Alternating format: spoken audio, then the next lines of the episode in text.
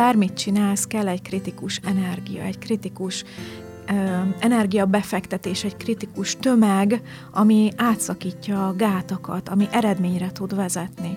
Én szerintem egy nagy változtató vagyok, egy nagy paragép vagyok, de szerencsére ezen, ezen már sok eszközzel felül, felül tudok emelkedni, és sok már be is égett, tehát az enyémnek tudom.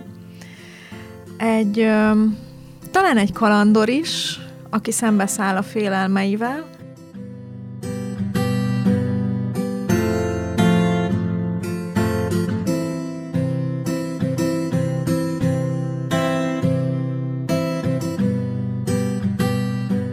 emberi történetek elevenednek meg hétfő esténként itt a 99.2-n.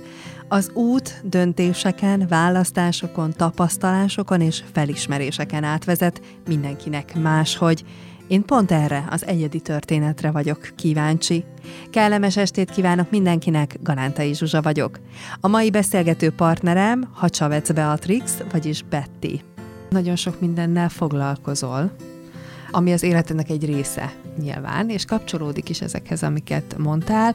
Én minimum három dolgot tudok rólad mondani, de lehet, hogy többet is kellene. Hogyha a, mondjuk úgy a munka részét nézzük, akkor, akkor ott, ott ki vagy te, ki, kik vagytok ti, mert hogy a több, több szerepben.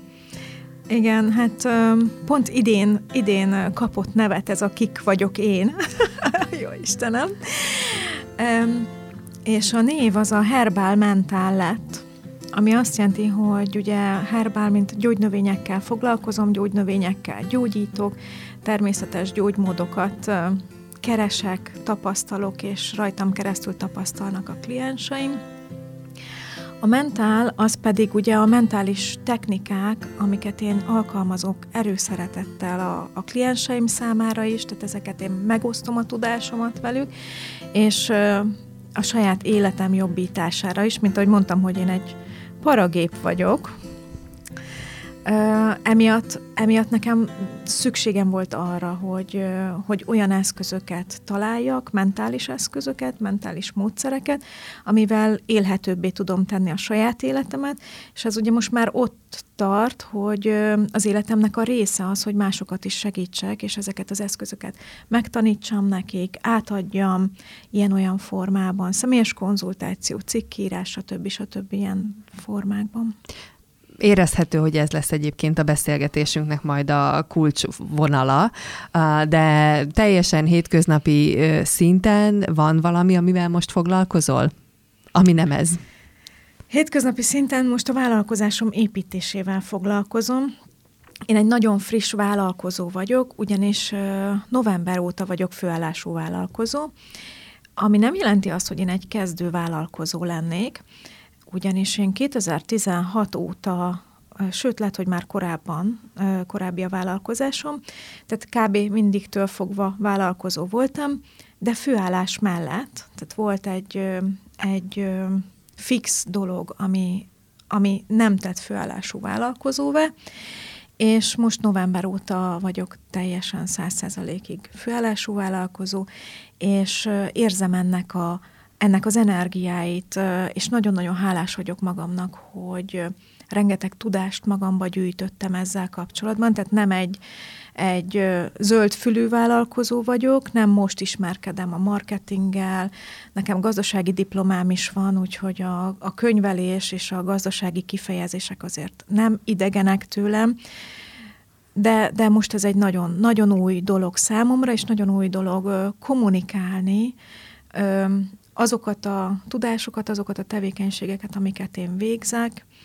Úgyhogy most ez az, ami kiteszi az életemnek a nagy részét. Azt szerettem volna megkérdezni, hogy ugye mi minden történik most körülötted, de akkor ez egy elég nyomós része annak, ami, ami jelenleg történik. Ezen kívül mit élsz meg most? Hogy vagy? Mi az, ami, ami zajlik veled? Uh-huh. Hát köszönöm szépen, nagyon jól vagyok és azt élem meg, mi az, ami zajlik velem, és azt, azt élem meg ezzel együtt, hogy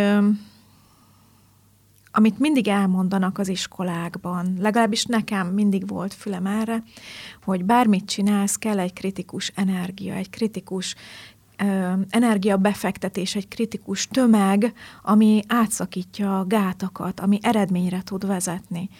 És én most, amióta főállású vállalkozó vagyok, azóta érzem, hogy ez a kritikus tömeg, ez a kritikus energia megérkezett hozzám. Mert addig, nekem addig is voltak ügyfeleim, addig is segítettem embereket illetmódváltásban, de valahogy nem volt meg ez a, ez a plusz. És most ez a plusz dolog, ez, ez itt van, de ehhez kell ez a tudás, hogy most kell beletenni, most van itt az ideje, és ez fog eredményre vezetni. Úgyhogy ez, ez, ez ami így körülöttem, és nagyon-nagyon jól vagyok, mert látom az eredményeket, jönnek az eredmények, úgyhogy hálás is vagyok a sorsomnak emiatt. A másik, ami zajlik körülöttem, az pedig, mi ugye Budapest központtal éltünk eddig az én férjemmel, és négy évvel ezelőtt megvettünk egy, hát őszintén egy romhalmaz házat Sukoron, aminek a felújításába bele is kezdtünk, úgy a Covid elején csak, hogy egyszerű legyen, meg könnyű.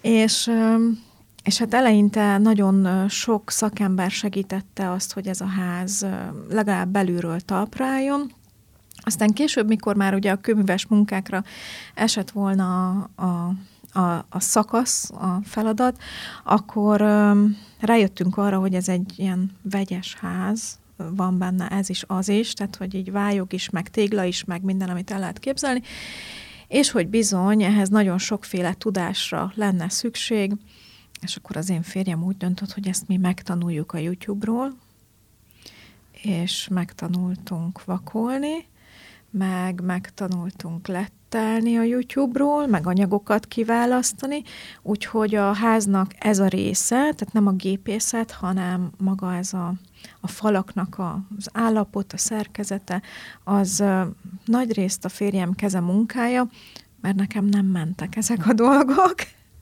Úgyhogy ez a másik, ami körülöttem még történik, és nagyon történik, hogy most már ö, valamennyire lakható a háznak a belseje, és ennek minden pillanatát élvezzük, élvezzük az elvégzett munka gyümölcsét is, meg azt, hogy erre mi képesek voltunk ilyen gazdasági környezetben. Tehát, hogy volt annyi erő bennünk, és van bennünk annyi erő, akarat, hogy megtaláljuk a megoldásokat arra, hogy célba érjünk.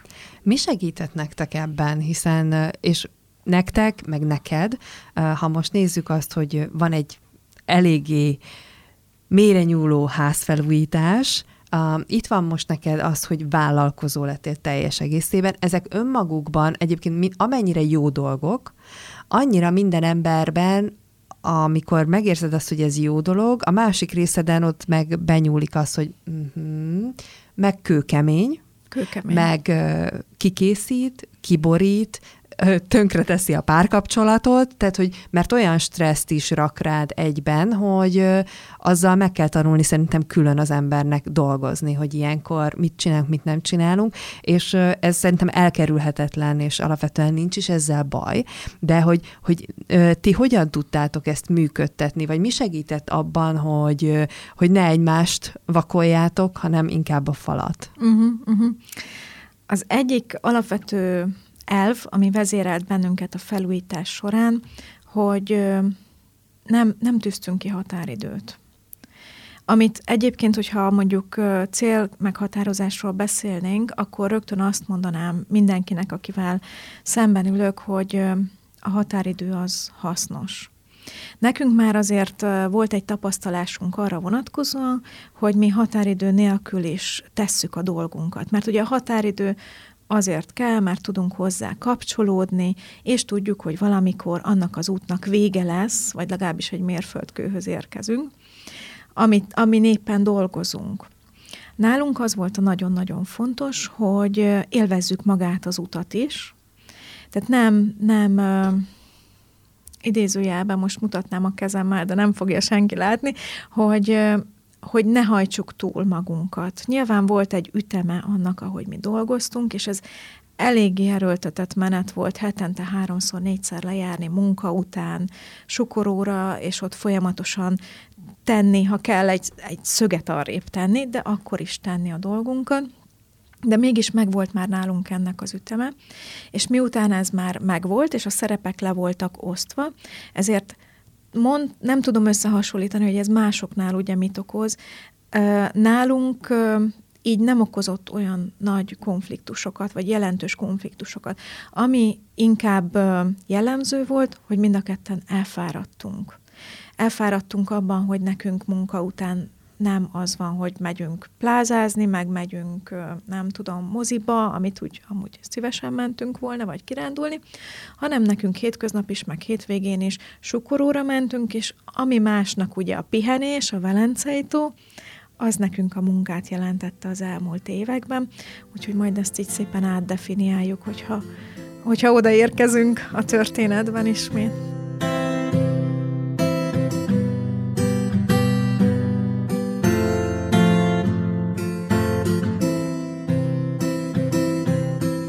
Most nézzük meg azt, hogy, hogy egyébként te, te hogy, hogy vagy, hogy éled a, a, a napjaidat, mert ezek, amikről eddig beszélgettünk, ugye ez abszolút a jelened, és fogunk is még ezekről beszélni, mert azt hiszem, hogy ezek elkerülhetetlenek egy ilyen beszélgetés során. De hogyha most csak magadra gondolsz, akkor egyébként egy milyen ritmusú ember vagy, vagy hogyan éled az életedet?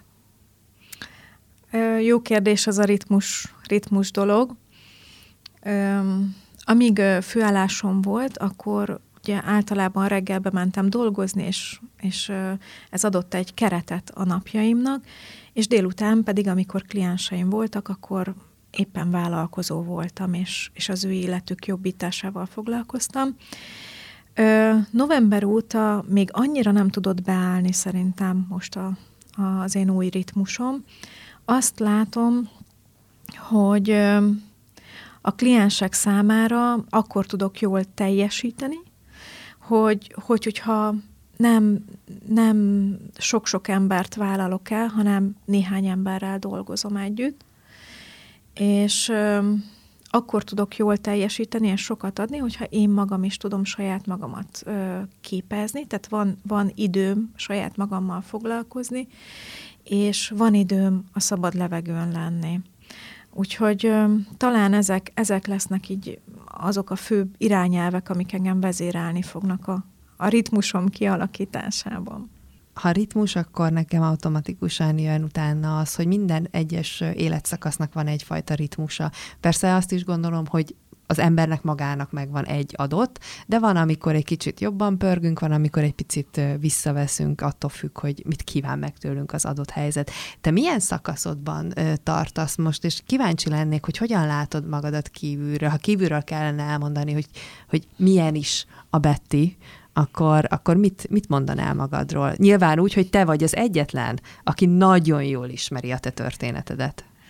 Um, akkor én azt mondanám, hogy Betty egy cserfes, minden kanál, mindenhol ott levő, és lehetőség szerint, aki nyitott és felkészült az én eszközrendszeremre, hogy segítsek neki, akkor szívét, lelkét beleteszi, hogy, hogy segítsen annak az embernek.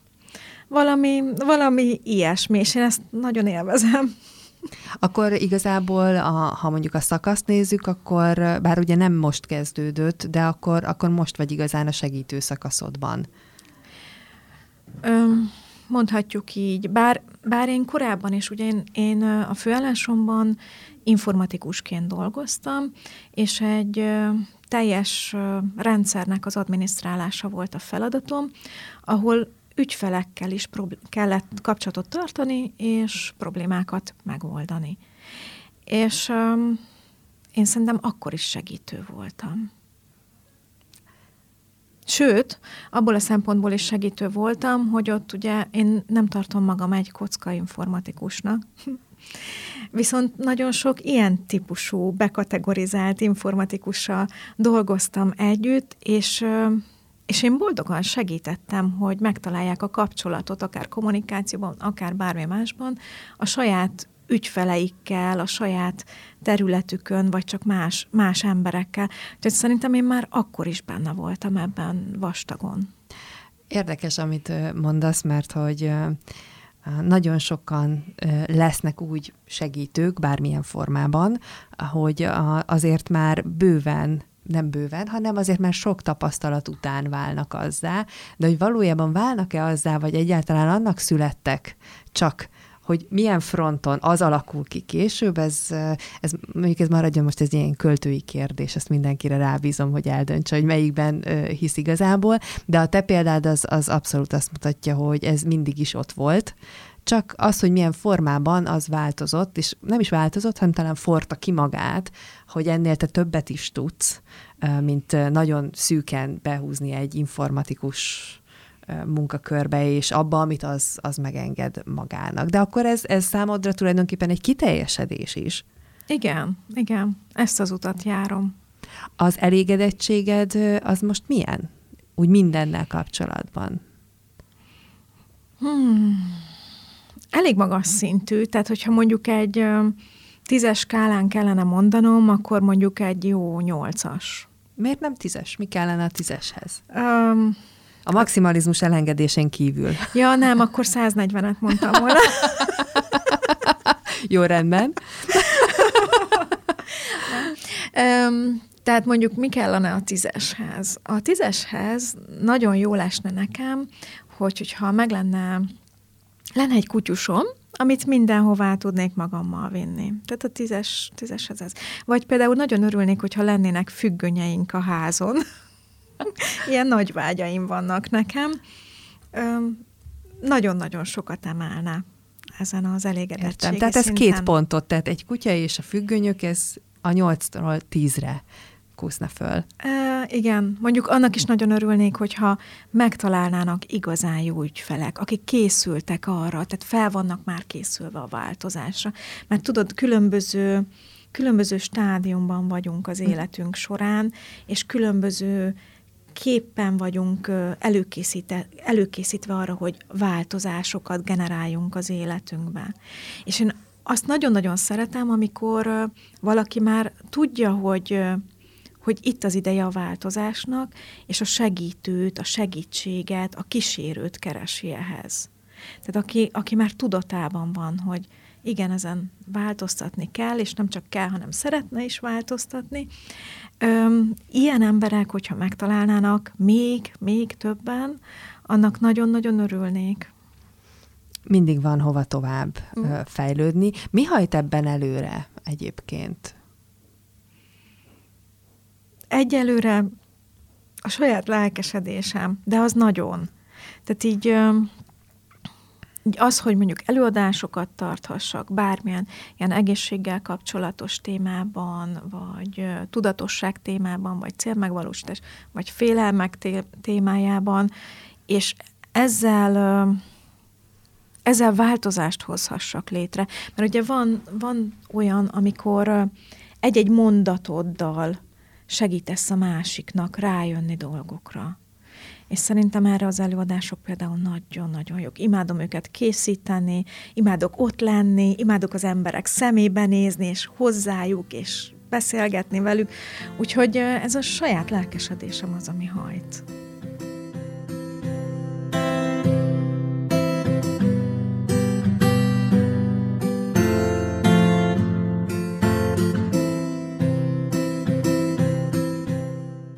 Kicsit korábbról ismerjük egymást, mint ez a beszélgetés elkészült, de azért annyira nem. Úgyhogy én is csak ilyen kis uh, uh, mondjuk úgy az életet fonalában ilyen pici fénylőpontokat ismerek, de azt tudom, hogy, hogy azért neked is megvolt, megvan az az út, ami, ami a saját magad fejlődéséhez vezet. És most jön a beszélgetésnek az a része, amikor visszaugrunk egészen messzire az időben, és kíváncsi lennék arra, hogy te honnan indultál, egészen gyerekként honnan indultál, és hogy milyen gyerek voltál. Atya világ. Ugye erre nem készültél? Nem, erre nem készültem. Milyen gyerek voltam. Hol nőttél fel egyébként, te pesti nem. vagy? Nem, én, én ö, nagy részt a Mátrában nőttem fel, de nekem nagyon viharos gyerekkorom volt, onnantól kezdve, hogy elváltak a szüleim, de hát előtte még azért én ott voltam cuki kisgyerekként. Meddig, meddig éltél ott? Hány éves korodig? Öm, éltem folyamatosan is, és vissza is mentem a Mátrába.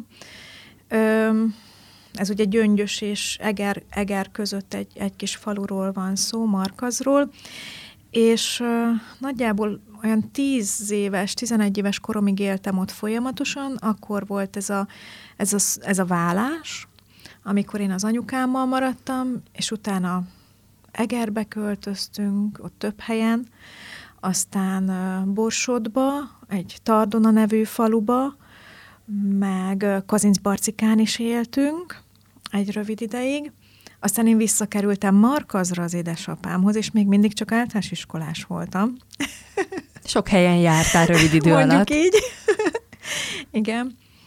Öm, én egy korán felnövő gyerek voltam, de egészen a vállásig szerintem egy nagyon, nagyon cuki, mosolygós gyerekre emlékszek vissza, aki nagyon sok kreatív tehetséggel volt megáldva.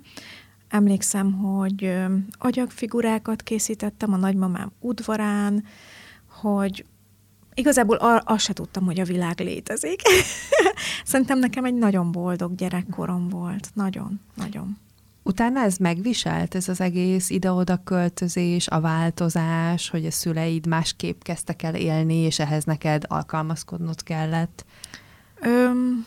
Tehát, hogy az, mert mondtad, hogy addig egy ilyen uh-huh. mosolygós gyerekre emlékszel uh-huh. vissza, és hogy utána ez a mosolygós gyerek, ez teljesen, vagy csak részben esetleg megszűnt létezni? Szerintem nagyon visszahúzódóvá váltam, nagyon magamba fordultam, és akkor nagyon hirtelen felnövekedtem. Itt történt az én meglátásom szerint egy szerepcsere, ahol úgymond én lettem az édesanyám anyukája, és, és ez nagyon-nagyon sokáig megmaradt. Nagyon sokáig megmaradt, és én így is viselkedtem, de én erről nem tudtam, hogy így viselkedek, tehát hogy nem, ne érts félre, nem tudtam. Egyszerűen csak voltak szerepek, amiket hirtelen én elkezdtem magamra vállalni, csinálni. Például Tardonán emlékszem, hogy még talán valami kis sámlit, vagy valami kis, valami alkalmatosságot kellett odahúzni a tűzhelyhez, egyedül voltam akkor otthon, és és körömpörköltel vártam otthon édesanyámat, és azt én kifundáltam okosan, hogy azt hogy kell csinálni, és, és ez mekkora nagy öröm lesz majd neki. Tehát, hogy ilyen egészen, egészen mm, furcsa dolgokat műveltem, vagyis így a mostani felnőtt szememmel ö, furcsa dolgokat kezdtem el művelni. Nem kért rá senki, nem volt elvárás, ez csak egyszerűen jött így felmerül bennem a kérdés, hogy ennyi jövésmenés és ö, szerepcsere vagy szerepek átvállalása miatt ö, neked gyerekkorodban tudott-e kialakulni például barátság? Öm, a kortársakkal? A kortársakkal kevésbé. A kortársakkal kevésbé.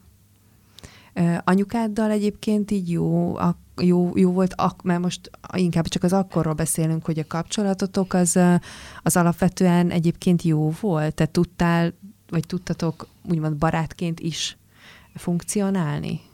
Mm, barátként szerintem nem nagyon távol voltunk mm. egymástól, bár korban egyébként mi nem vagyunk nagyon távol egymástól, mert az én édesanyám az egy nagyon fiatal anyuka volt, és 17 és fél évesen szült meg engem, ami akkor ugye egy kis faluban nagyon finoman fogalmazva kuriózumnak számított. Mondhatnánk, hogy ez egy segítő dolog, de valójában innen látszik, hogy nem feltétlenül akkor különbség adja meg néha a dolgokat. Az összhang, igen, igen. ebből a szempontból az összhangot. Igen. A középiskolát azt hol jártad? Ugye ott az mindig egy ilyen mérföldkő uh-huh. az ember életében, mert az általános iskolából kijöve ott már azért valami egészen más kezdődik el, már te is változol, Szóval ott a középiskolát azt hol jártad? Fú, hát ez megint egy jó kis izgalmas kérdés. Ugye mivel az én energiáimat nagy részt a szüleim vállása körüli dolgok kötötték le, vagy nem is akarom erre fogni. Az, a, az az igazság, hogy általános iskola végén elképzelésem nem volt, hogy mi leszek, ha nagy leszek. És ö, akkoriban nagyon menőnek számított a postaforgalmi és akkor megpályáztam a postaforgalmit, nem sikerült. És ö, felvettek, akkor, akkoriban volt egy ilyen, hogy gazdasszony képző, két éves iskola, és oda engem fölvettek. Hát én ezt a világ legnagyobb szégyenének éltem meg, iszonyatosan, pedig iszonyú jó dolgokat tanultunk. Tehát most felnőtt fejjel azt mondom, hogy mindenkinek kéne gazdasszony képzőbe menni, csak Istenem, ne így hívják. Igen, a, a neve az valahogy nem... Hát borzongató, ugye? Igen, olyan, olyan fura, fura képzetek kerülnek ugye? hozzá. De miket tanultatok, csak hogy így... De hogy, de hogy miért tartom én ezt nagyon jó dolognak és hasznos dolognak, mert, mert például én ott tanultam meg sütit sütni ott tanultam meg főzni. Tehát mi a cukrászokkal, a szakácsokkal együtt képződtünk. Ott tanultam meg például, hogy hogy kell bepelenkázni egy kisbabát, vagy megfogni egy kisbabát, mert egészségügyi ismeretek erre is felkészítettek bennünket. Illetve ö, ilyen bolti eladó képzés mellett, mert mi mindig csak mellette voltunk a főképzés mellett, arról is kaptunk információt, hogy hogy kell eladni dolgokat, hogy mi történik a boltban, milyen a logisztika a háttérben, vagy még azt is megtanították, hogy hogyha penészedik a pultban egy hús, arról bizony, hogy kell eltüntetni a penészt, hogy még eladható maradjon. Igen. Hát akkor egész fiatalon széles körű ismereteid lettek. Igen, ez a meglepő, hogy egyfelől volt egy, volt egy ilyen része a történetnek, hogy én nagyon szégyeltem, hogy, hogy egyrészt nem oda kerültem, ahova én nem is akartam kerülni, mert ugye azt se tudtam, mi fánterem. A posta forgalmi csak jól hangzott, de hogy a neve az nagyon nem tetszett, de közben tényleg, ahogy most visszatekintek erre, azt kell, hogy mondjam, hogy Wow, tök jó anyagot állítottak össze. Beszéltünk arról, hogy hogy kell egy kamrának kinéznie, milyen edényeknek kell otthon lenni egy házi asszonynál, és most én látom azt, hogy a, az a korosztály, aki most saját önálló életet hoz létre, és sikerül neki mondjuk külön költözni a szülőktől, mekkora gondot okoz neki az, hogy, hogy, hogy állítsa össze a saját életterét, a, akár csak a konyháját, hogyan, a spejzét, milyen anyagokat használjon, melyik mire való. Én ezeket a dolgokat ott automatikusan magamba szívtam. Na de ott csak egy évet töltöttem, két éves volt a képzés. Hogy, hogy? Mert, mert volt ott egy nagyon-nagyon imádni való tanárnéni, és nagyon nagy szeretettel gondolok rá, még most is. És, és ő látta az én szomorúságomat, hogy hát én ne, igazából nem ezt. De hogy mit, azt, mm, azt nem, nem volt meg.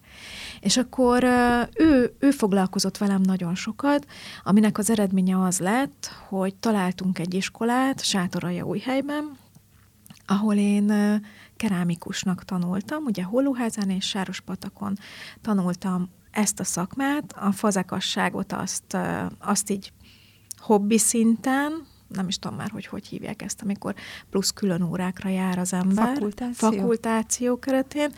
A, egyébként meg porcelán, a porcánnak a megmunkálása volt, volt a lényeg itt, és hát ott nagyon magamra találtam. Tehát Sátoraja helyről sok mindent mondanak, jót, rosszat.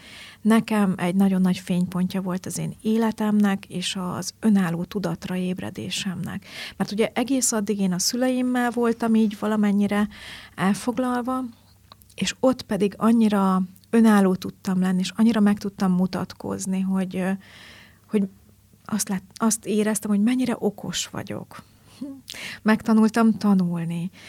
Szavaló versenyekre vittek ott a, a szakmunkás képzőben, mert ez ugye egy három éves szakmunkás bizonyítványt adó történet volt, de én ott nagyon-nagyon megtaláltam magam, és nagyon jó barátokra is találtam. Tehát azóta is tényleg még Pesten is elkísérik az életemet, és bárhol összetalálkozunk, olyan, mint hogyha onnan folytatnánk, mint ahol akkor abba hagytuk. Úgyhogy én ott, ott kerámikus végzettséget szereztem, kiváló, kiváló minősítéssel, és ott ugye el kellett készíteni egy vizsgaremeket, ahol már nagyon látszott, hogy milyen nagyon, milyen nagyon más szemlélettel vagyok, és egy ilyen nagyon szép áttört bombonért, és vázát készítettem, amit ki kell találni, hogy a kemencében hogy áll meg, hogy marad meg, tehát hogy ilyen nagyon, ö, már akkor látszott szerintem, ahogy így teret kapott ez a kreatív, de mégis összetett, nagyon összetett gondolkodásom. Imádtam, büszke voltam rá. És akkor még mindig a középiskolánál maradva, ezt követően én úgy gondoltam, hogy képzőművészeti egyetemre fogok majd menni, és ehhez pedig én két év alatt érettségiztem le Gyöngyösön.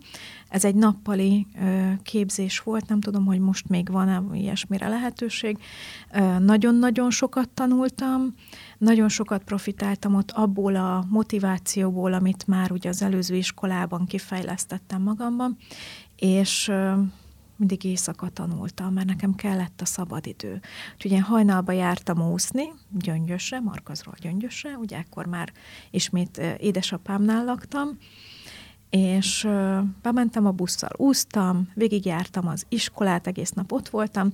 Délután persze nekem ott is jönnöm, mennem kellett, tehát nem az volt, hogy ott akkor nekiülünk tanulni, hanem majd, amikor már minden elcsendesedett, és jött az éjszaka, és már nem kellett mindenhol ott lennem, Na, akkor jöhetett a tanulás. És ott is kiváló eredménnyel végeztem, tehát hogy így nagyon, nagyon jó kilátásokkal indultam neki, és saját magamnak is egy nagy meglepetés voltam, hogy én milyen nagyon jól tudok teljesíteni. Tehát akkor ott igazából te végigérezted azt, hogy most ez így, tudom, hogy furán fog hangzani, de hogy végigérezted azt, hogy milyen nagyszerű is vagy valójában. Mert ugye ez, ez, ez szerintem hiány, és most azt tudom, hogy most így furán hangzik, de hogy el tudtad ismerni azt, hogy egyébként mennyire jó vagy. Nem.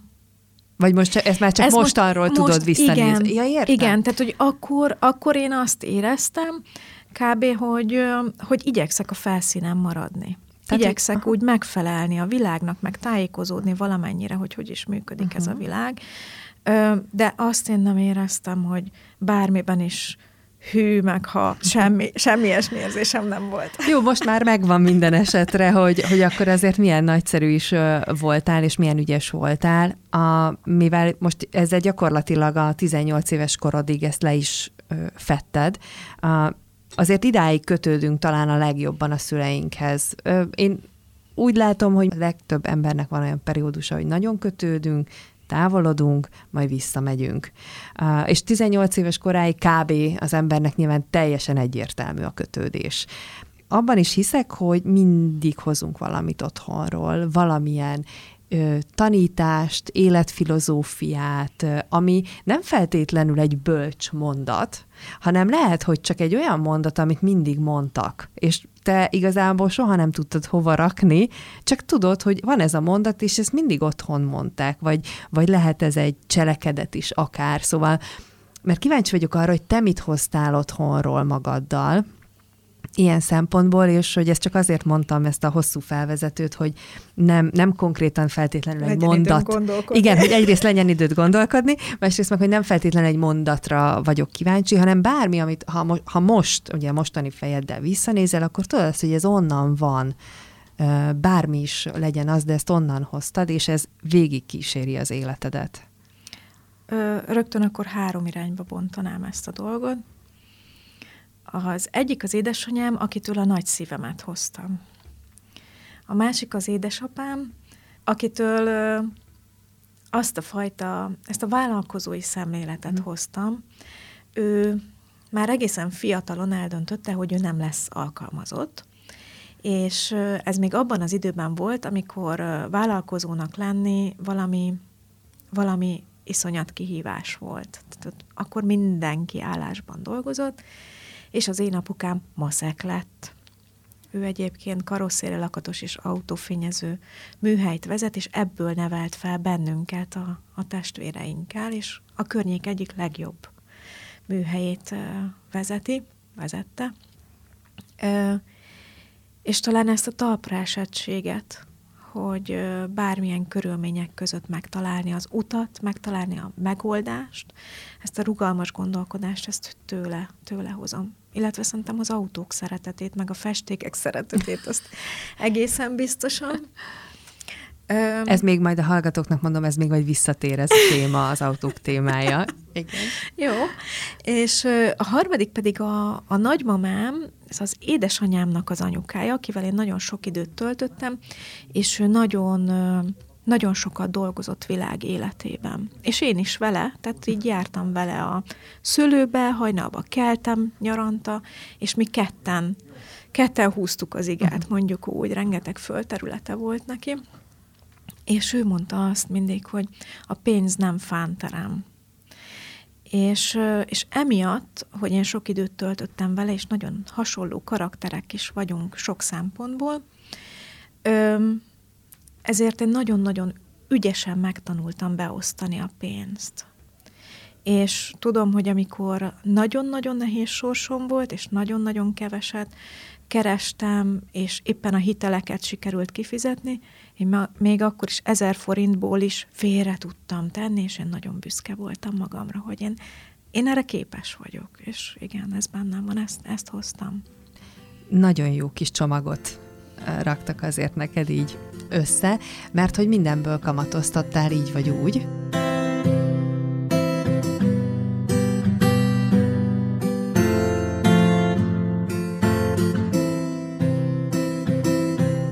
elkezdődött igazából most a felnőtt életed, a, ugye Gyöngyösnél hagytuk abba, Igen. akkor utána sikerült a képzőművészeti? A képzőművészeti az, az nem sikerült.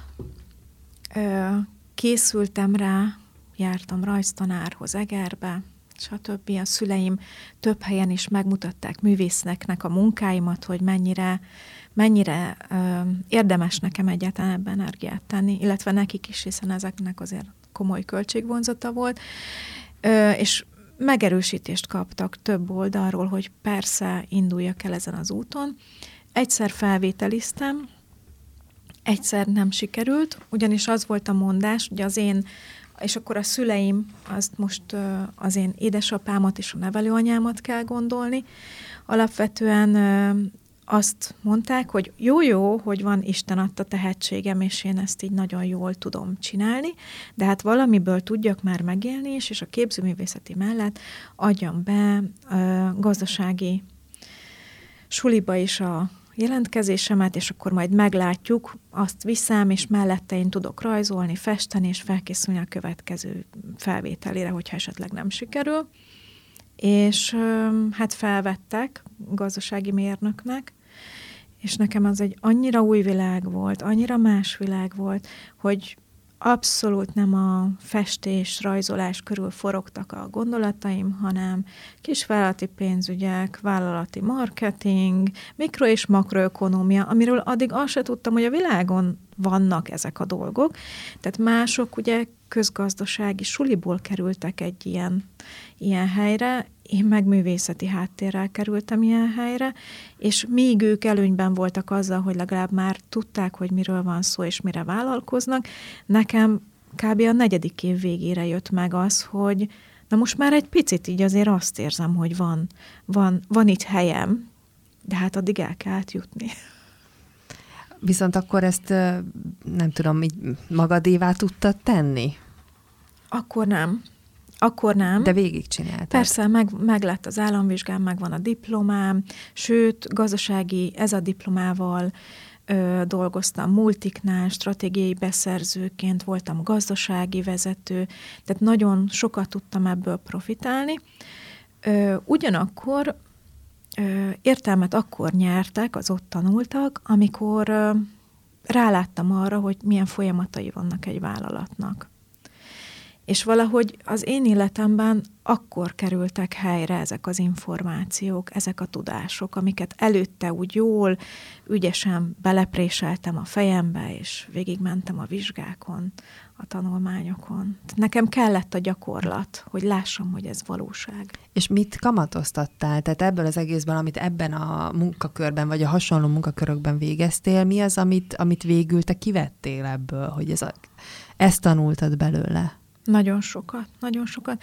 A multi környezetben ott ugye én a Prodax ZRT-nél kezdtem el dolgozni. Ez egy magyar vállalat volt, é, amikor én oda kerültem, egy magyar szabadalom alapján, és az, hogy láttam a vállalati folyamatokat, láttam azt, hogy nem csak úgy, mint művészként, úgy, úgy gondolkodtam, hogy csak úgy vannak a dolgok, ahogy úgy kipottyannak, hogy a papírra kipottyantom, mert hogy ez nekem megy. De ugye ezekben a helyzetekben, ezekben a gyártási folyamatokban pontosan nyomon tudtam követni azt, amikor tudatosan akarsz valamit előállítani, valamilyen céllal akarsz előállítani valamit, hogy ott milyen folyamatokon kell végre, végig, végig mennie egy terméknek, és mennyi szaktudás kell ahhoz, hogy tudatosan létrehozzunk ilyesmit. Például a Prodax-tól ezt hoztam magammal. A művészet mindezek, mindezen évek alatt, amíg te ezen a pályán dolgoztál, ez hová került? Hát háttérbe szorult, egészen, egészen nagyon, nagyon-nagyon sokáig háttérbe szorult. Mikor jött vissza?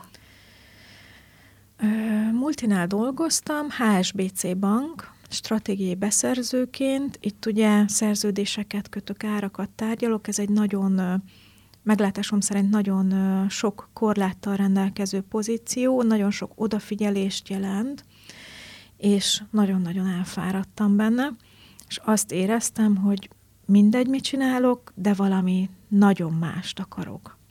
És itt kapcsolódott be az én életembe, vagy vissza, ugye az autók és a festékek, ugyanis akkor én kitaláltam, hogy autókra, motorokra, kamionokra fogok airbrush festeni. És ezt megvalósítottam, tehát megtanultam használni az eszközt, az anyagokat. Akkoriban Magyarország egyetlen női airbrush festője voltam, és ezt nagyon imádták, mert ugye főként férfiak adják az ember kezébe a motorjaikat, az autóikat, és, és nagyon-nagyon szerették azt, hogy egy, egy nővel egyezkednek, egy nőnek a keze munkája van a, az ő legféltettebb kincsükön, és szerintem nagy elismertségnek örventem, még most is, pedig sok-sok évvel ezelőtt volt, de még most is látom a munkáimat néha fotókon, és ott, ott büszkén állnak a férfiak hm. mondjuk egy motor mellett, amit én festettem. Igen. Azért nagyon jó kalandjaid voltak így az életedben. Viszont a maga ez a, ez a terület, ahol a racionális oldaladat használtad, ez tulajdonképpen egészen mostanáig tartott? Tehát a beszélgetés elejére visszaugorva, hogy azt mondtad, hogy novemberben lettél teljes mértékben vállalkozó, tehát egészen ez idáig kitartott ez a terület? Ideig kitartott, és még most is tart, mert hogy azok, akiknek szüksége van az én tudásomra, azoknak én továbbra is mhm. besegítek, és tanácsadás jelleggel uh-huh. ott tudok mellettük lenni. Mert egy nagyon speciális területet uh, vittem én, és, uh, és erre a tudásra Magyarországon nagy szükség van. Ez mi ez a terület? Ez egy iktatói siratkezelő rendszernek az adminisztrálása, tehát nagyon sok helyen kötelezve vannak cégek és közintézmények ennek a rendszernek a használatára, ugye nekik kötelezően kell az irataikat nyomon követni, és én ezeket az embereket, akik iktatnak ebben a rendszerben, ezeket az embereket segítem abban, hogy ne legyenek problémáik, hogy legyenek a folyamatok felépítve, hogy lesz ez optimális, meg legyenek a dokumentációk, illetve hogyha valami ö, probléma van mégis, akkor azt ugye én kommunikálom a gyártócég felé.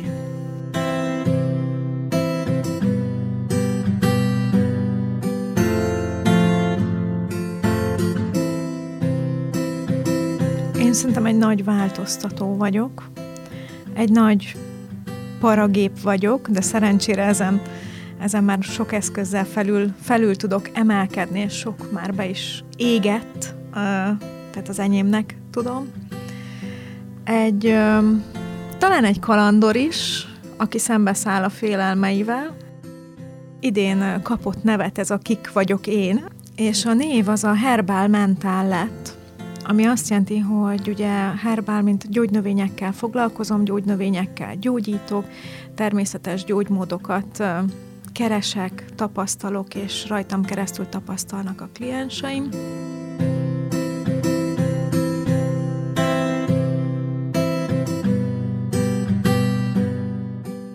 Hacsavec Bettivel beszélgetünk itt a 99.2-n. Természetesen az ő történetének itt még távolról sincs vége. Tartsanak velünk egy hét múlva is, és ismerjék meg a teljes képet. Köszönjük a mai figyelmet, további kellemes rádiózást, szép estét!